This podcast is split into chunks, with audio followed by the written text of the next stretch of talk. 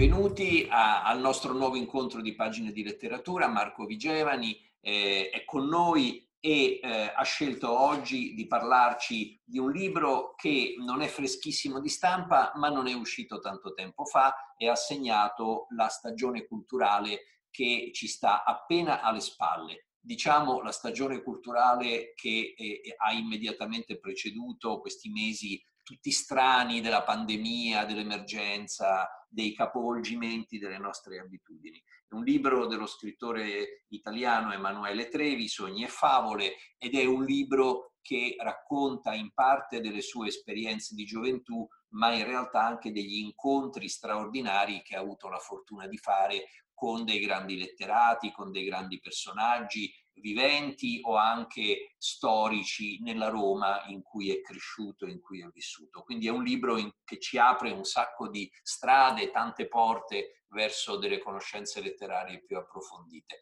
Grazie Marco per eh, darci un poco del tuo tempo, a te la parola. Eccoci, buonasera. Vorrei appunto, come diceva Guido, parlarvi di questo libro che si può definire un romanzo, si può definire un vacamoddaggio eh, per un quartiere di Roma, che poi è un quartiere molto definito, un quartiere che sta tra eh, Piazza Farnese, eh, Via Giulia, eh, il, ehm, insomma, la vecchia Roma, eh, Piazza Navona, proprio la, il, centro, il, centro, della Roma antica, cinquecentesca, seicentesca, eccetera. In questo eh, cuore di Roma, diciamo, eh, dove ha abitato anche l'autore Emanuele Trevi, che è romano e ha dedicato a Roma molti suoi libri, eh, si intrecciano eh, diverse vicende, diversi personaggi che noi seguiamo come incantati, trascinati dal, ehm, dalla voce proprio un po' da pifferaio magico di Trevi. E vorrei cominciare da dove comincia Trevi, e cioè da una poesia, da un sonetto che eh, questo libro mi ha fatto scoprire e che trovo meraviglioso e che vi vorrei leggere. Il sonetto è di Pietro Metastasio e poi vi dirò perché Metastasio c'entra molto con questo quartiere romano. Ecco cosa dice. Sogni e favole io fingo, eppure in carte, mentre favole e sogni orno e disegno, io in lor, folle ch'io son, prendo tal parte che del mal che inventai piango e mi sdegno. Ma forse allor che non mi inganna l'arte, più saggio io sono? È l'agitato ingegno forse allor più tranquillo? O forse parte da più salda cagion l'amor, lo sdegno? Ah, che non sol quelle che io canto o scrivo, favole sono, ma quanto temo o spero, tutto è menzogna e delirando io vivo. Sogno della mia vita è il corso intero. De tu, Signor, quando a destarmi arrivo, fa che io trovi riposo in sen del vero. Qui abbiamo uno dei più grandi, celebrati poeti eh, del Settecento, Pietro Metastasio, eh, romano, che ci racconta con grandissima eh, impudicizia, per così dire, eh, il eh, dramma dello scrittore che eh, crede nelle cose che scrive, nelle fantasie, nelle, eh, nelle finzioni eh, che riesce a immaginare,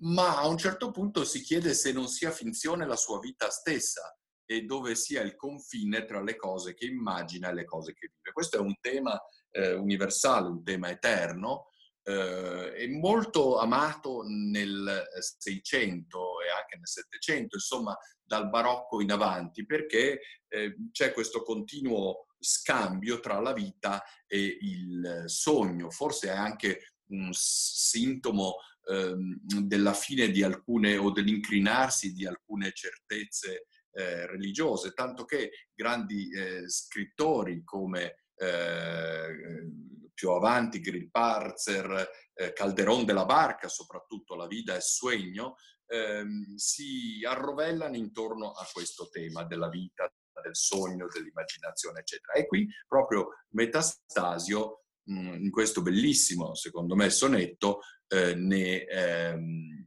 ne proprio ne riduce tutto il succo in questi versi. Ma perché vi ho letto questo sonetto di Pietro Metastasio? Per due motivi. Uno perché è il punto di partenza del libro, che in effetti si chiama Sogni e favole,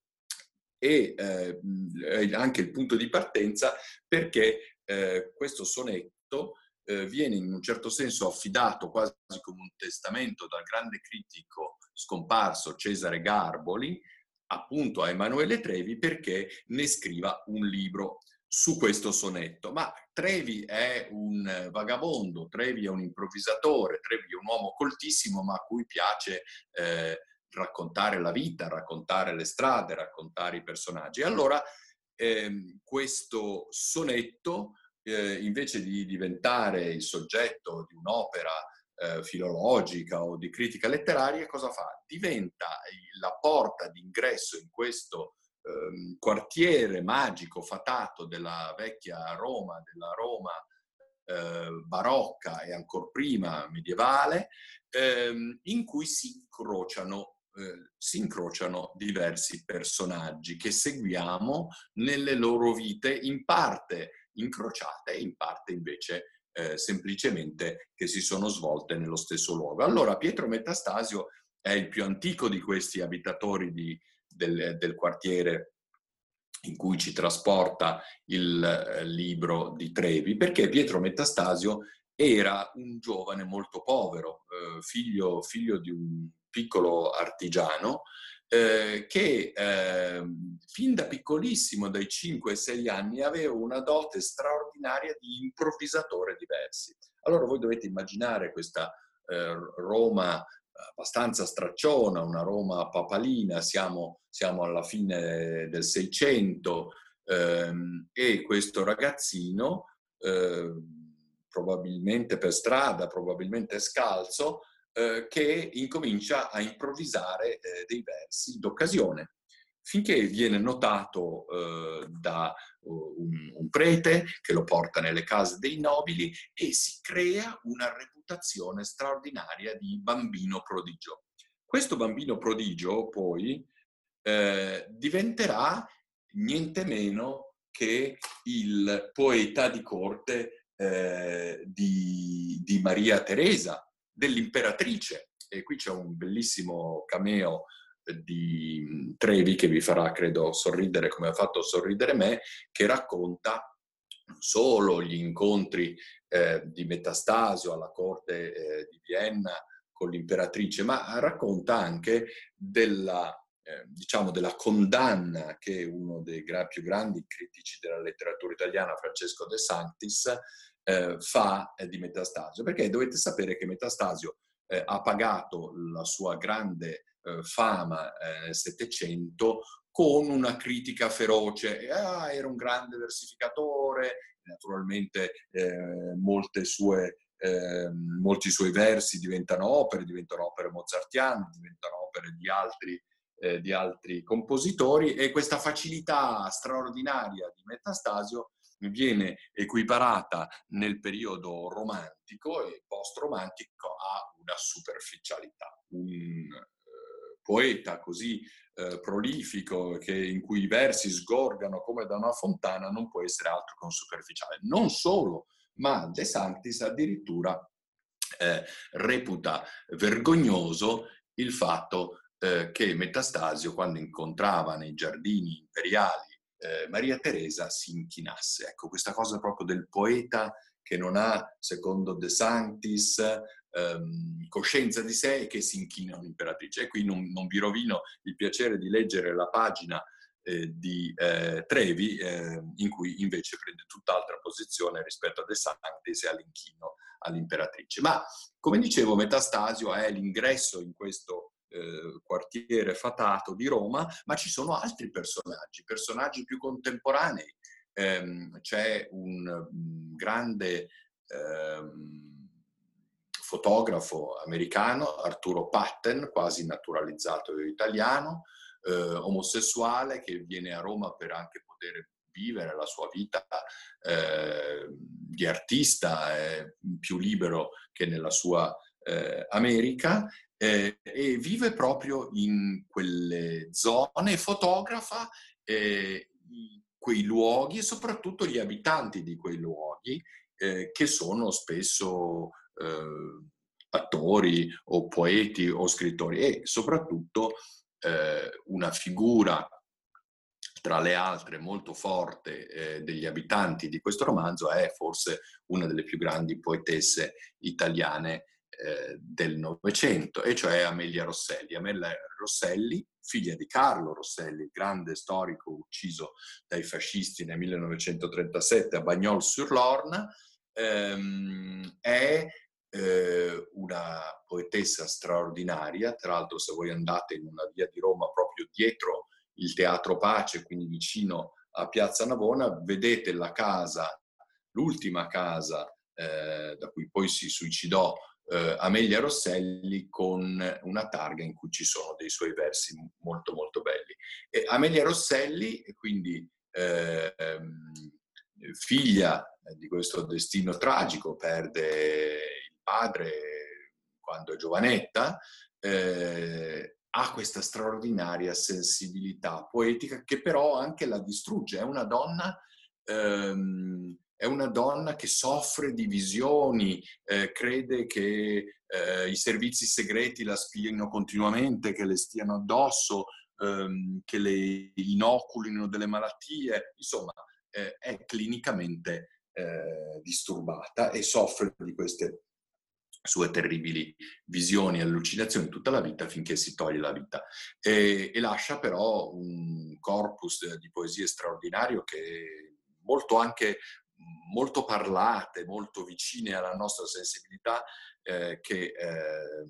vi consiglio senz'altro di leggere. E quindi questo libro, che non è tecnicamente un romanzo, ma eh, cos'è tecnicamente un romanzo? È una storia con protagonisti in cui eh, l'autore non interviene mai, ma non lo so, pensate a Dostoevsky in cui l'autore interviene spesso, oppure pensate a Proust in cui è sempre la voce dell'autore. E in questo caso è la voce di Trevi che ci porta in questo luogo per lui così importante, che ci fa conoscere personaggi interessanti come Cesare Garboli, come Amelia Rosselli, eh, come eh, Pietro Metastasio, come Arturo Patten, eh, questo fotografo di cui poi mm, potete andare a vedere le foto, sempre eh, semplicissime, sempre eh, che cercano di entrare proprio dentro non tanto il volto quanto la mente della persona ritratta. E il fascino di questo libro, che appunto vi consiglio di leggere perché è davvero una, come diceva Benjamin, un, uh, un vagabondaggio uh, dentro una città, una, una, una promenade dentro una città in cui, eh, come se fosse un narratore di strada, il, lo scrittore vi fa scoprire luoghi, eh, vi racconta personaggi, nello stesso tempo racconta anche se stesso, racconta le sue passioni, le sue incertezze, eh, le sue, eh, diciamo, i suoi sentimenti. Ecco, per questo io penso che sia un libro che porta alla scoperta eh, di tanti mondi e fa conoscere eh, molte cose, apre molte porte.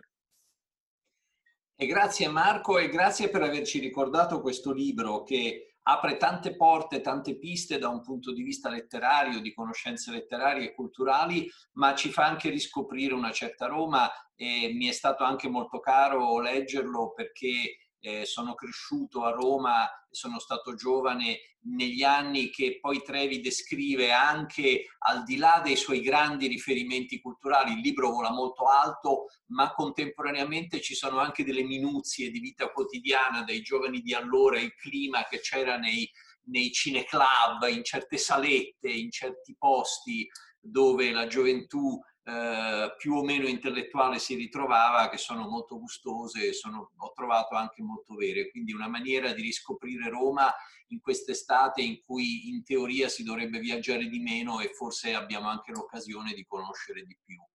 Ti ringrazio molto per questo spunto e per il tempo che ci hai donato. Do appuntamento a tutti gli ascoltatori per i prossimi incontri e grazie a tutti. Sono Guido Vitale, un giornalista il direttore della redazione giornalistica dell'Unione delle Comunità Ebraiche e del giornale dell'ebraismo italiano, pagina